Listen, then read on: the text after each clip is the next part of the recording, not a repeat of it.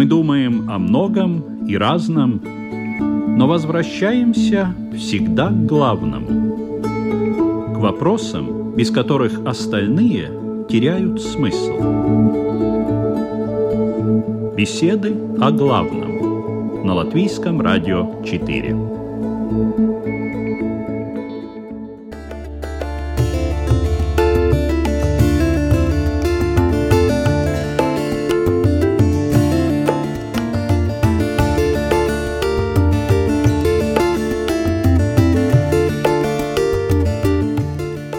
Здравствуйте, уважаемые радиослушатели! В эфире программа «Беседы о главном». Что такое дом для каждого из нас? Родное гнездо, где вырос, где живут родители? Место, куда хочется вернуться после долгой дороги? А может быть, мой дом – моя крепость? Уголок мира, где я чувствую себя хозяином, а не гостем, и веду себя так, как считаю нужным. Дом – это что? Это небольшая комнатка? Отдельное здание? Город – или целая страна. А ведь некоторые считают, что весь мир – их дом, и путешествуют, мигрируют, не задерживаясь особенно долго нигде. А есть люди, которые ищут свой дом, свою страну, где им было бы хорошо и приятно. Кто-то находит такое место, а у кого-то эти поиски занимают всю жизнь. Сложная тема «Где твой дом?». Сегодня мы поговорим о ней с католическим священником Андресом Краволесом. Здравствуйте. Здравствуйте имамом Нур Махамадом. Добрый день. И раввином Исраэлем Айзеншарфом. Здравствуйте. Ведущая Людмила Вавинска. Программа «Беседы о главном» и мы начинаем.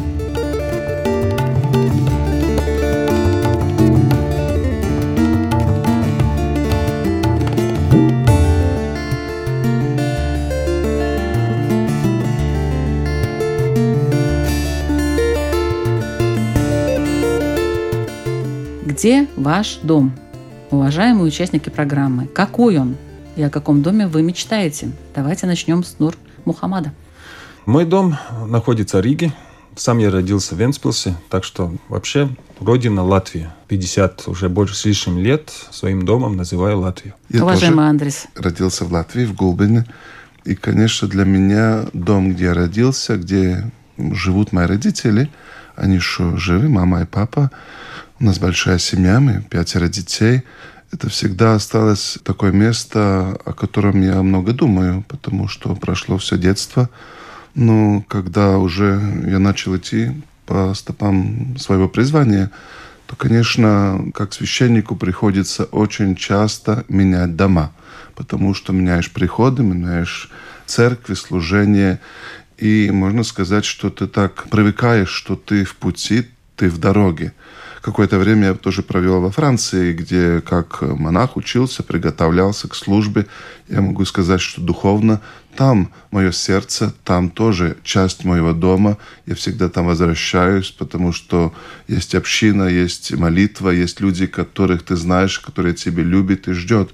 Я думаю, очень важно не только физическое место, но дом там, где меня желают видеть, где меня любят. Израиль? Ну, продолжая эту достаточно светлую мысль, могу сказать, что в духовном смысле моя родина, конечно, это Израиль.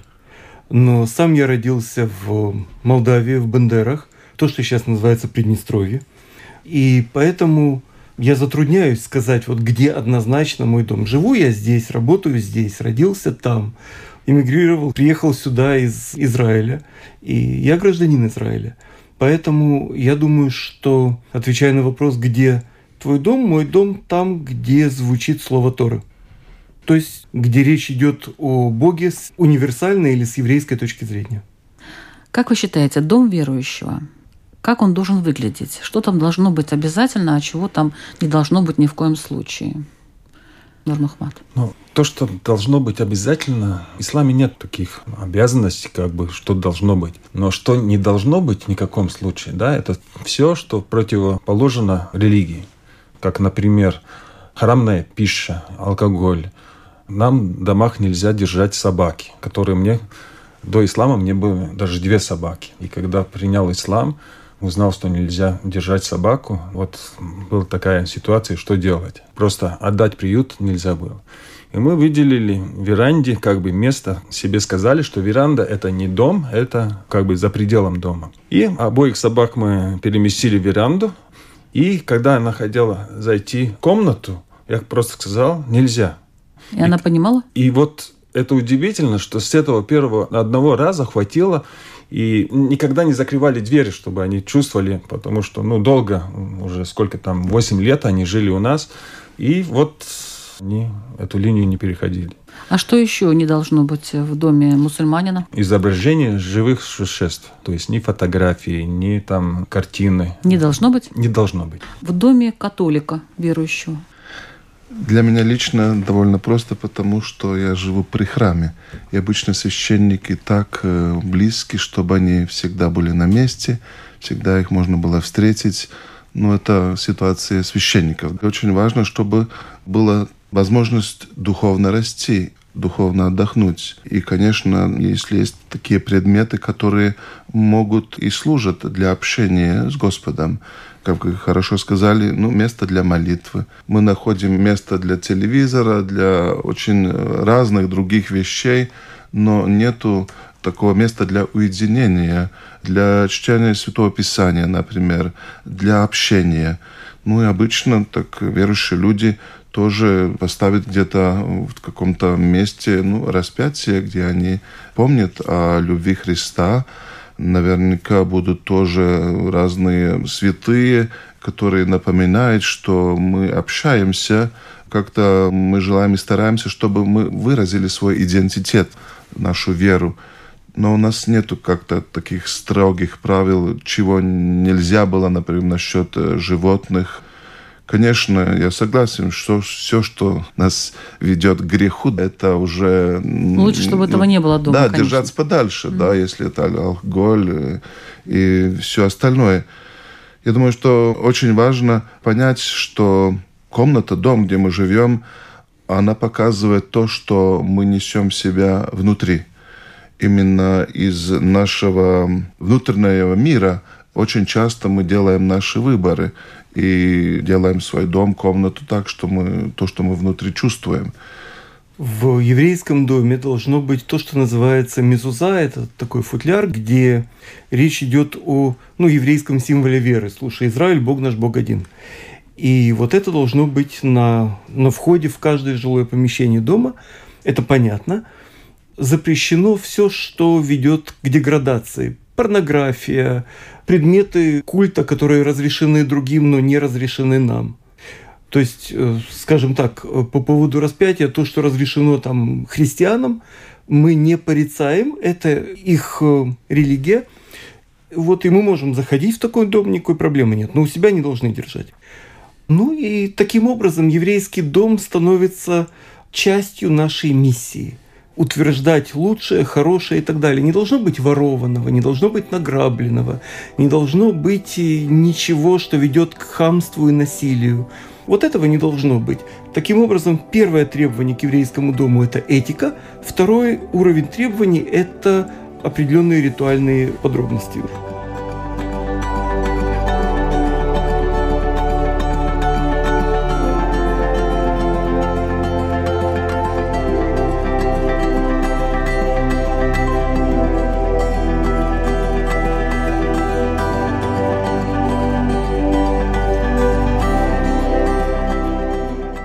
А как нужно относиться к гостям? В еврейском доме гости, э, рады, гости рады гости. Да. И примером для нас э, служит Авраам, который символом своего дома он сделал гостеприимство. Каждый, кто приходил, имел возможность остановиться, отдохнуть и так далее. Он уделял внимание. Таким образом, гость считается благословлением Бога. И незнакомый, и нежеланный. Нет. Дело в том, что если он нежеланный, то он не гость. А, а кто? Он гость это тот, кого мы ждем, зовем, рады или хотя бы не против. Если мы против, то он не гость. А как в исламе? Очень похоже. То есть и у нас тоже есть в Коране примерный перевод суры, аята, да, где а, рассказывается эта история о двух ангелов, которые видят людей, пришли Аврааму, Ибрагима, алейхиссалам, и он сразу их пригласил, зарезал козленка, пожарил, да, и сразу предложил им.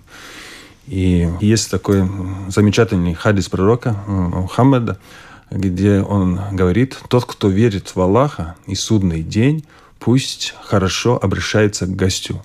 Тот, кто верит Аллаху и судный день, хорошо отношение к соседу.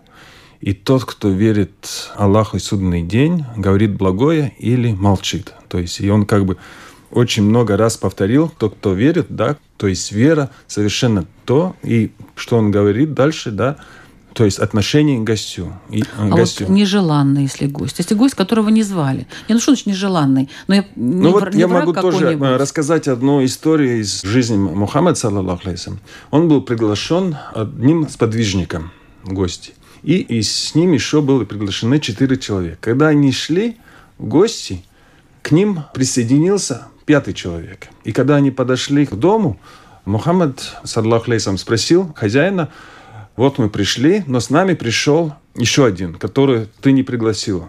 Если хочешь, ты можешь позволить, но если ты не хочешь, да, он уйдет. И в исламе есть так, что что обязательно должно спрашиваться разрешение зайти, если ты не приглашен.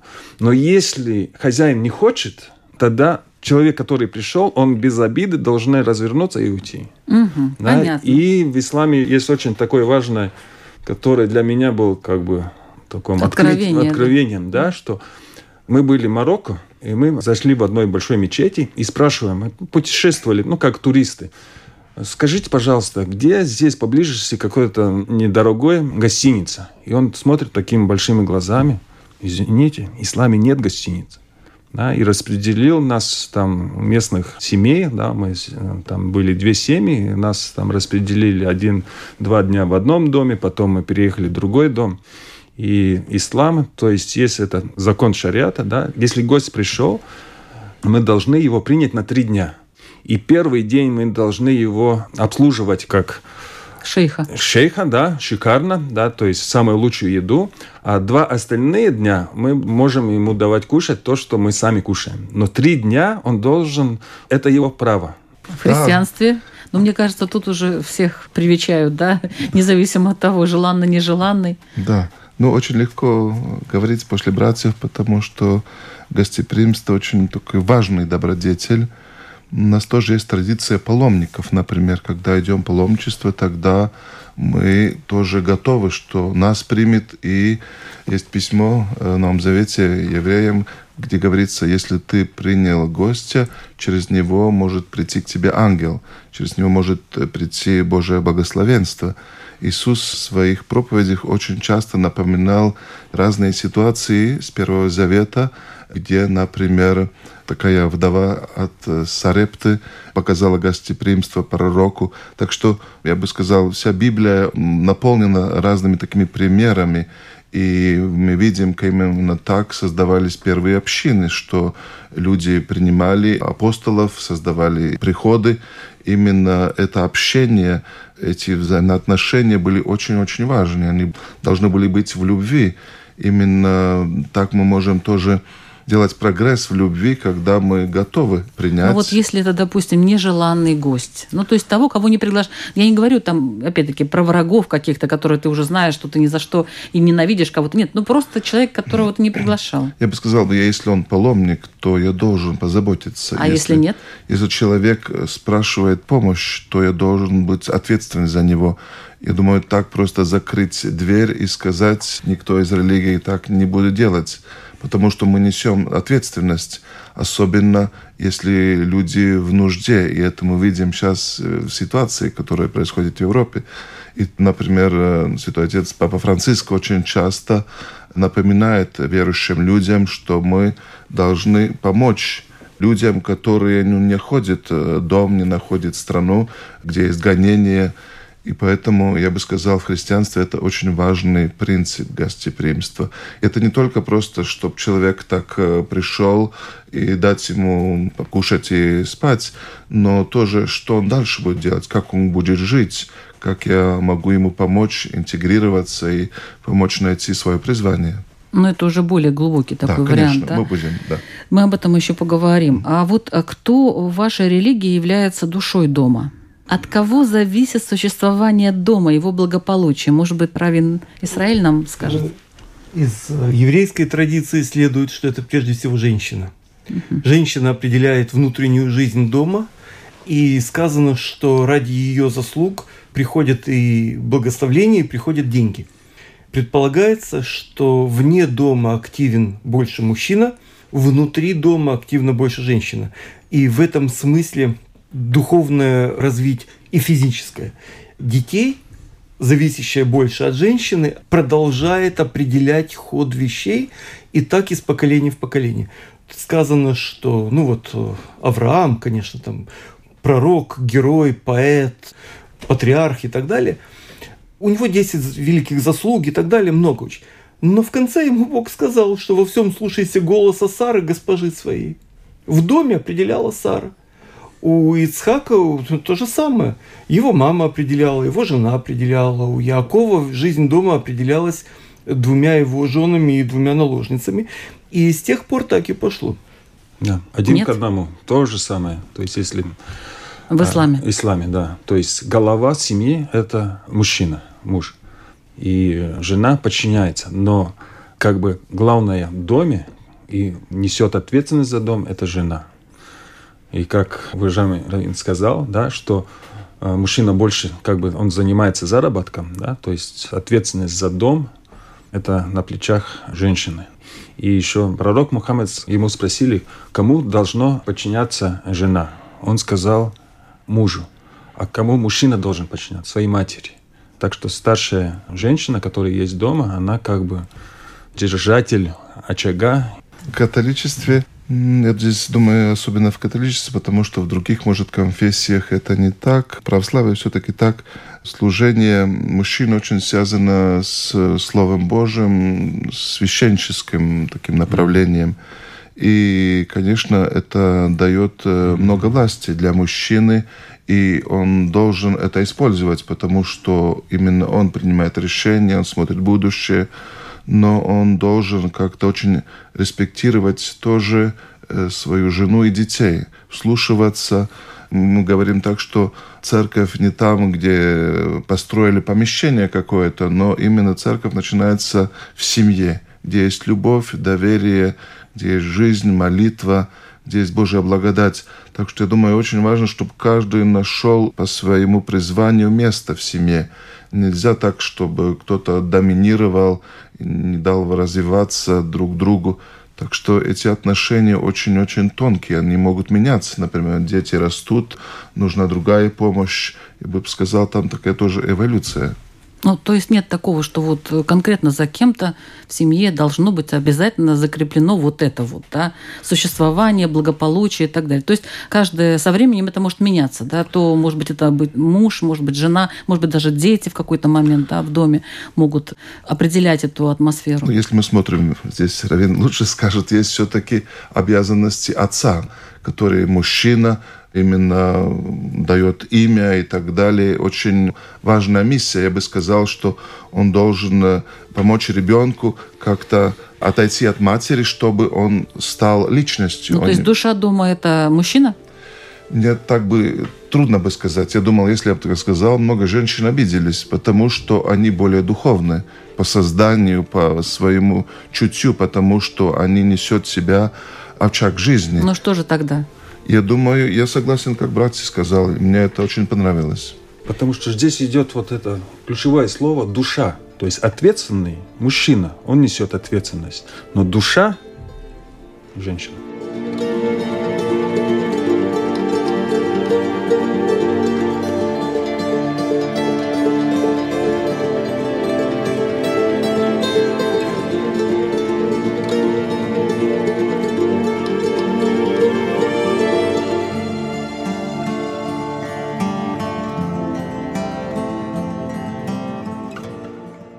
Напоминаю, что вы слушаете программу «Беседа о главном». Сегодня мы обсуждаем тему «Где твой дом?»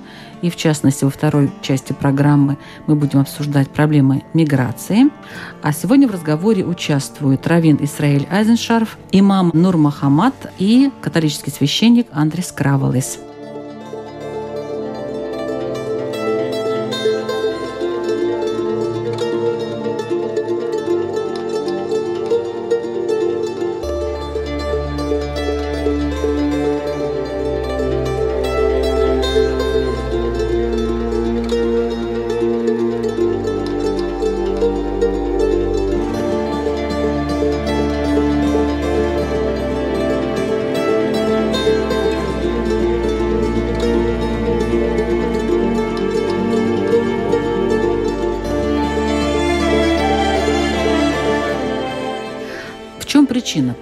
Иногда люди покидают свой дом, даже вот навсегда покидают свой дом.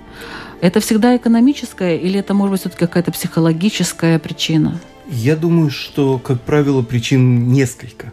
Какая из них доминирует в какой момент, это зависит уже от многих обстоятельств и так далее.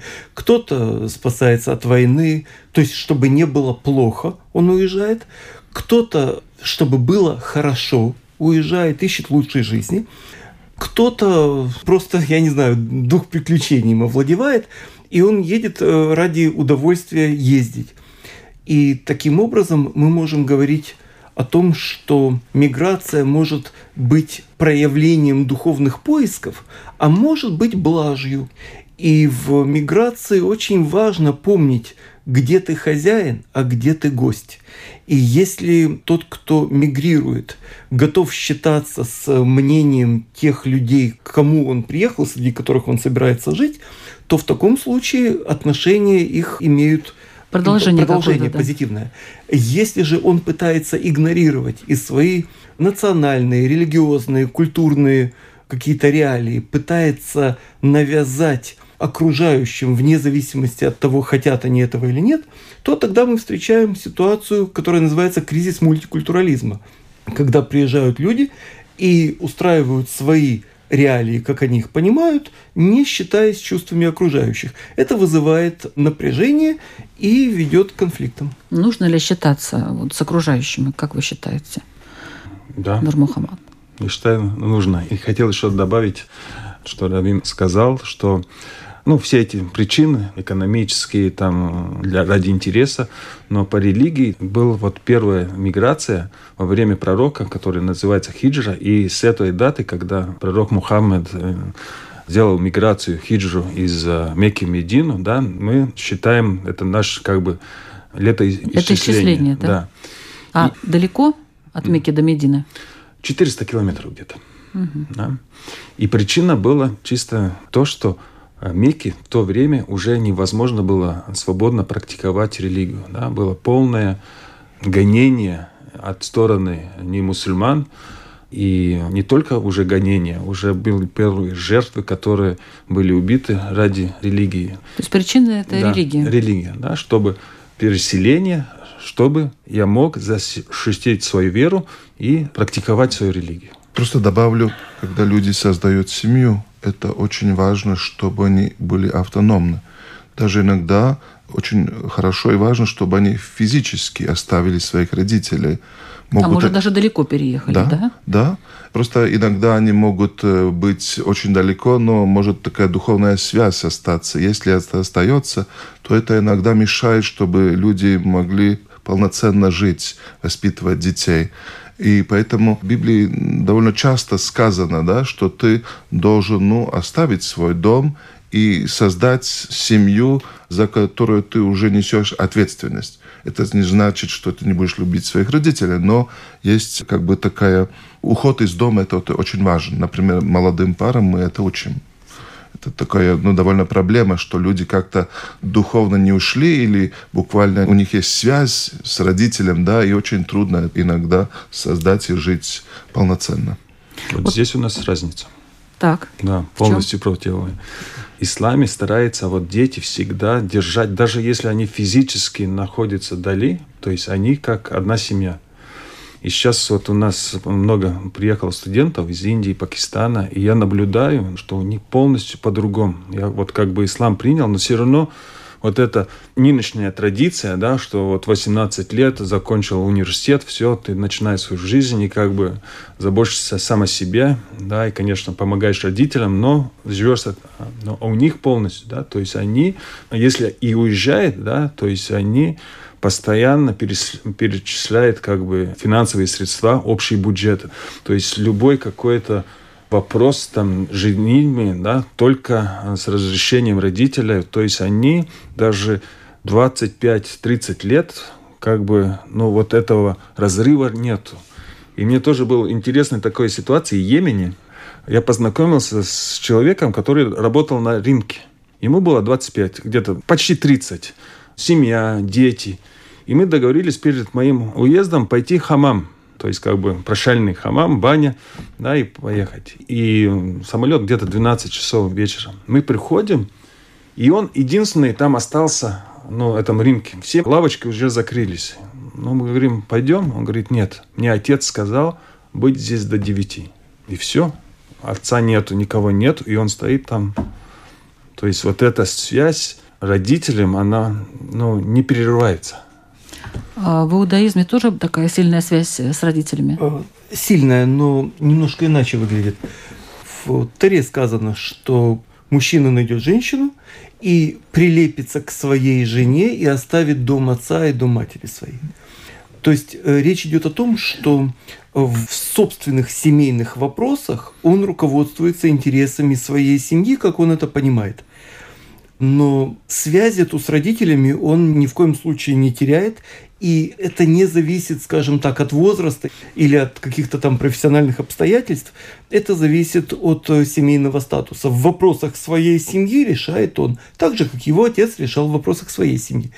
Но все остальные вопросы они решают в той мере, в какой они считают это необходимым согласовывать друг с другом и расходы, и предприятия разного рода и так далее. То есть это вполне нормально считается. Более того, те общины, в которых прерывалась связь детей с родителями, те общины разрушались. И мы видим из этого, что только там, где связь детей и родителей продолжается всегда практически, да, то есть те общины и процветают. Они остаются самостоятельными, каждый индивидуально, но при этом они сохраняют семейные связи очень плотные. Дом в чужой стране. Что это такое? Кто ну, может сказать? Скажем так, евреи в большую часть своей истории жили не на своей земле. И сформировались вне своей территории, и жили не в своей Значит, стране. опыт большой. Опыт большой. Вот. И поэтому, исходя из этого опыта, есть целый ряд постановлений, что в своем доме ты делаешь все, что не мешает соседям. И поэтому никто не может прийти и тебе указывать. Но если это мешает соседям, ну неважно, это шум или запах или еще что-нибудь, везде свои предпочтения, в таком случае надо считаться с соседями, разумеется. Таким образом мы сохраняем свою национальную идентичность, свои религиозные установки и при этом достаточно гибки в отношениях с местным населением, чтобы, с одной стороны, не входить в конфликт, с другой стороны, гармонично взаимодействовать. Была такая попытка в Германии среди ассимилированных евреев было утверждение «мы евреи дома, немцы на улице, мы немцы еврейского вероисповедания, Берлин наш Иерусалим, Германия наш Израиль». Но это, мы знаем, к чему это привело. Это привело к глубокому взаимодействию и в результате конфликту с местным населением. Поэтому, с одной стороны, надо сохранять себя и в национальном, и в религиозном смысле, и при этом быть лояльными, приличными гражданами для той страны, в которой мы находимся.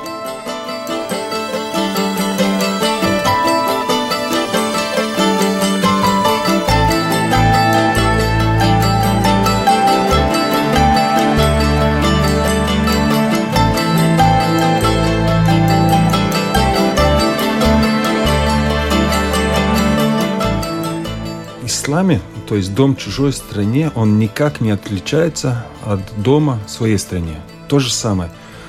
У нас нету никаких внешних атрибутов, которые мы внешне ставим на дом, как отмечаем, что он исламский, да, то есть это нет такого.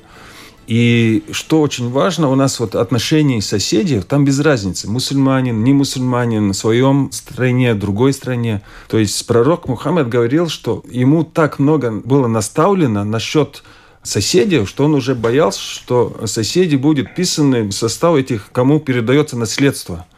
То есть и каждому соседу есть э, шесть примерно этих прав. Да? Если соседу нуждается в помощи, мы должны помочь. Если он заболел, мы должны его навещать. Если... Независимо от того, мусульманин он не, или нет? Не, независимо. Но он должен попросить для, как бы вас об этом? Ну или... да, и если мы, например, узнаем, что он mm. не выходит, что-то случилось, mm. скорая помощь приехала, мы должны навестить его. Mm-hmm. Да? Если он просит одолжить деньги, мы должны одолжить. Если он умер, мы должны проводить его. Если мы хотим построить э, забор или ему дому ну, здание, мы должны спросить разрешение. Если мы делаем пищу и запах идет в его дом, мы должны его угостить.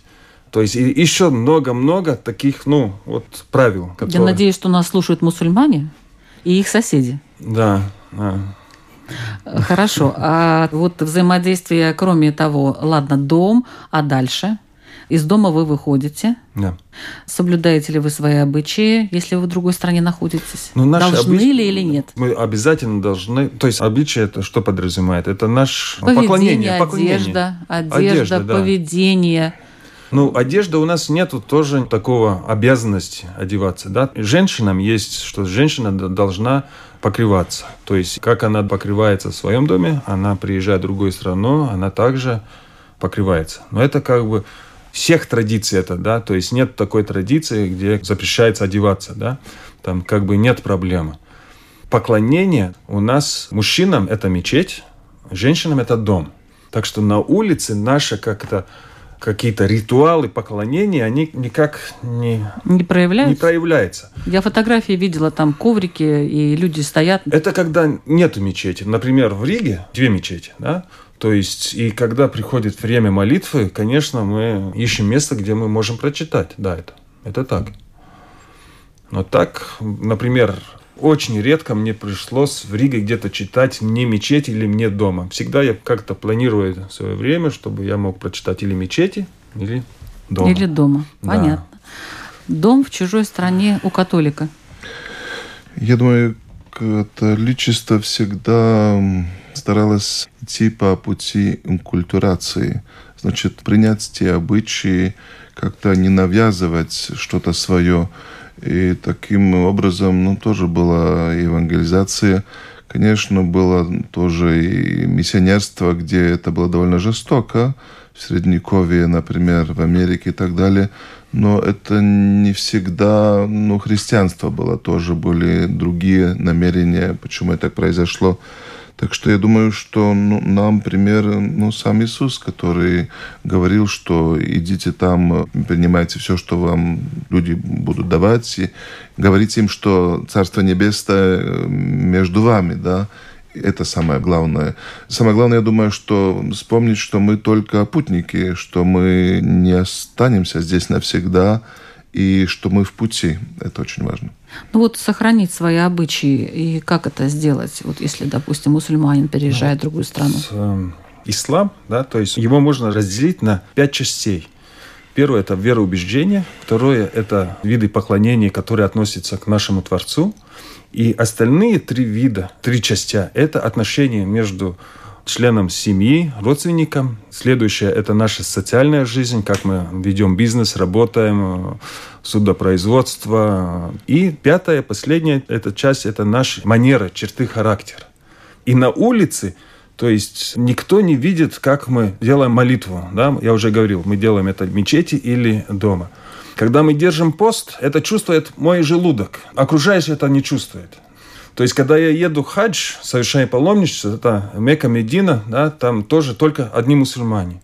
А все остальное, вот эти три части, наши отношения, да, то есть пророк, саллаху алейсам, сказал, одна часть из веры – убрать из дороги препятствия. Если там есть какая-то колючка или камень, надо ее убрать. И это тоже считается поклонением. Когда мы идем по улицы мы должны всю дорогу не занимать, так, чтобы можно было пройти. Еще право есть, что мы должны здороваться, да, mm-hmm. передавать салам. То есть и, и сподвижники, они специально выходили, шли в рынок, да, чтобы передать салам и с этим как бы получить довольство нашего Творца. То есть вот эти обычаи такие, да, они общепринятые. Да? Нужно ли какие-то вот местные обычаи перенимать, или это совершенно не обязательно для мусульман? Можно, но там тоже есть границы. Все, что противоречит, идет напротив ислама, разврат, и исламе э, тоже, ну, как бы, пьянство это очень порицается. Значит, если эти обычаи связаны как бы с пьянством, аморальным действием, там, ну, вот эти парады, да, вот если кто-то воспринимает, что это вот есть обычаи, мы там ни в каком случае не должны участвовать.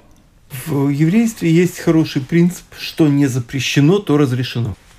Таким образом, если обычай не противоречит требованиям еврейской религии, то никакой проблемы с этим нет. Ну, факт, что там, где евреи живут, они ведут точно такой же образ жизни, как местное население. Единственное, что вот э, все, что запрещено, то запрещено, что не запрещено, то разрешено. И таким образом этот принцип позволяет нам и сохранять верность устоям, и при этом быть достаточно гибкими в зависимости от места, времени, обстоятельств, отношений, сохраняя верность принципам. Вот и все. У нас тоже очень похожий принцип апостола Павла. Он говорит, все мне разрешено, но не все мне пригодно. Я должен сам оценить ситуацию, видеть, что хорошо. Бог мне дал совесть, разум и Слово Божие тоже, и Божию благодать.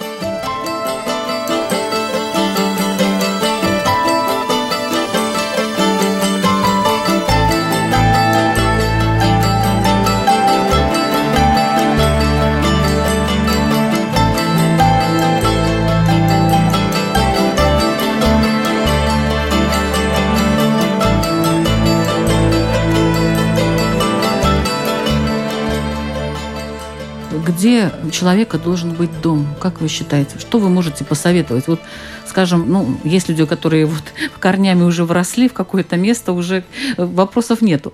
Но есть люди, которые все время ищут и не могут понять, где им лучше, где им хорошо, куда-то стремятся, как-то меняют место жительства. Что бы вы им посоветовали вот таким людям? Вот э, где дом? Вот какие признаки хорошего дома надо искать, чтобы там и остановиться? Ну, это очень-очень глубокий, важный вопрос. Просто если я смотрю в Библии, то э, речь идет не только о доме, да, но и идет речь о земле, где ты живешь. Вопрос идет тоже о людях, где ты родился, где ты несешь ответственность за дар жизни, за те обстоятельства, в которых ты пришел в этот свет. Я думаю, сегодня человек себя очень быстро теряет, к сожалению, потому что он уже не думает в этих категориях. Ну, что это значит земля? Ну, для чего? Я не буду работать, буду работать где-то. И что-то из Библии теряется. Я бы с интересом послушал, что вы бы сказали дальше. Да? Что... Я думаю, что эту мысль можно продолжить следующим образом что там, где человек может реализовать лучшее в себе с точки зрения Бога, там его дом. И пример первого еврея Авраама говорит вот о чем, что когда он начал утверждать веру и знание о едином, об одном и едином Боге, то ему пришлось Бог ему сказал, уйди из страны твоей, от родни твоей, из дома твоего, и иди туда, куда я тебе скажу. Ну и привел его в Израиль. Таким образом, алгоритм нам понятен. Там, где мы можем реализовать лучшее в себе с точки зрения Бога, там и будет наш дом. Если это почему-то становится невозможным, это место перестает быть домом. И тогда надо идти и искать дальше. Я полностью согласен. Да? То есть наша цель этой жизни, да, то есть эта жизнь нам дана подготовиться к следующей жизни. И если среда, которая имеет очень большое влияние на именно этот процесс подготовки следующей жизни, если она противоположна, тогда лучше надо искать новый дом. И если мы не можем спокойно практиковать и ну, как бы готовиться к этому, да, лучше искать новый дом. И могу сказать, что, например, из нашей общины очень многие уехали. Уехали, переселились. И... Куда? Ну вот сейчас последнее время, наверное, это как-то связано с Брекситом, да, то есть в Англию. Очень много в Англию едут, да. И я помню, один раз была такая конференция про ислам, и они слушали говорили, вот в исламских странах это, это, там плохо. Я говорю, ну, таких исламских стран, где живут по исламским нормам, нету на мире. Но если вы хотите немножко увидеть ислам, ну, немножко как, да, едете на север Англии. Там есть города, где вы увидите... Полностью исламские? Да. Ну, там не полностью, но есть части, где все чисто, убрано, все улыбаются, все здороваются, да. Там, вот я почувствовал там именно, да. Я тоже много путешествовал, ту же самую Сауди-Аравию, да. Ну, кстати, Саудовская Аравия, да. чем плоха страна? Нет? Вот. Нет? Англии я больше ислама В Англии увидел. лучше? Да. То есть вы считаете, что Я- исламских это государств чисто нет? мы- э, это нет, да. То есть везде есть... Иран, э, Ирак, нет? Ну, везде демократические или диктаторские режимы, но там, где живут именно по Божьим законам, к сожалению, на нынешний... Один раз один большой ученый проехал про Европе из Египта. Он путешествовал, вернулся обратно в Египет. И он говорил, я был в Европе и видел много ислама, но мало мусульман. Вернулся в Египет, много мусульман, но мало ислама. Интересное Да. наблюдение. Я просто еще хотел немножко добавить, Да. но у нас есть заповедь любовь к отцу и матери, да, но это не только любовь к ближним, это подразумевается тоже э, любовь к тому месту, где ты родился, где ты жил, где ты вырос. И мы говорим не только, что ты должен искать, где ты лучше, но в христианстве мы говорим, ты становишься ответственный. Ты не можешь просто так уехать. И, например, ну, церковь тоже напоминает верующим людям, ну, если вы так просто оставляете свою землю, свою страну, где вы родились, вы наносите какой-то не только духовный, моральный, но и такой экономический ущерб. И я думаю, что здесь может, ну, во всяком случае, христианство недостаточно об этом говорит. Но Мы должны это тоже смотреть, как Израиль это делал. У них есть это понятие гораздо глубже. Это именно ответственность за свои корни, за свою культуру. И я думаю, для христиан это тоже очень такой важный вопрос.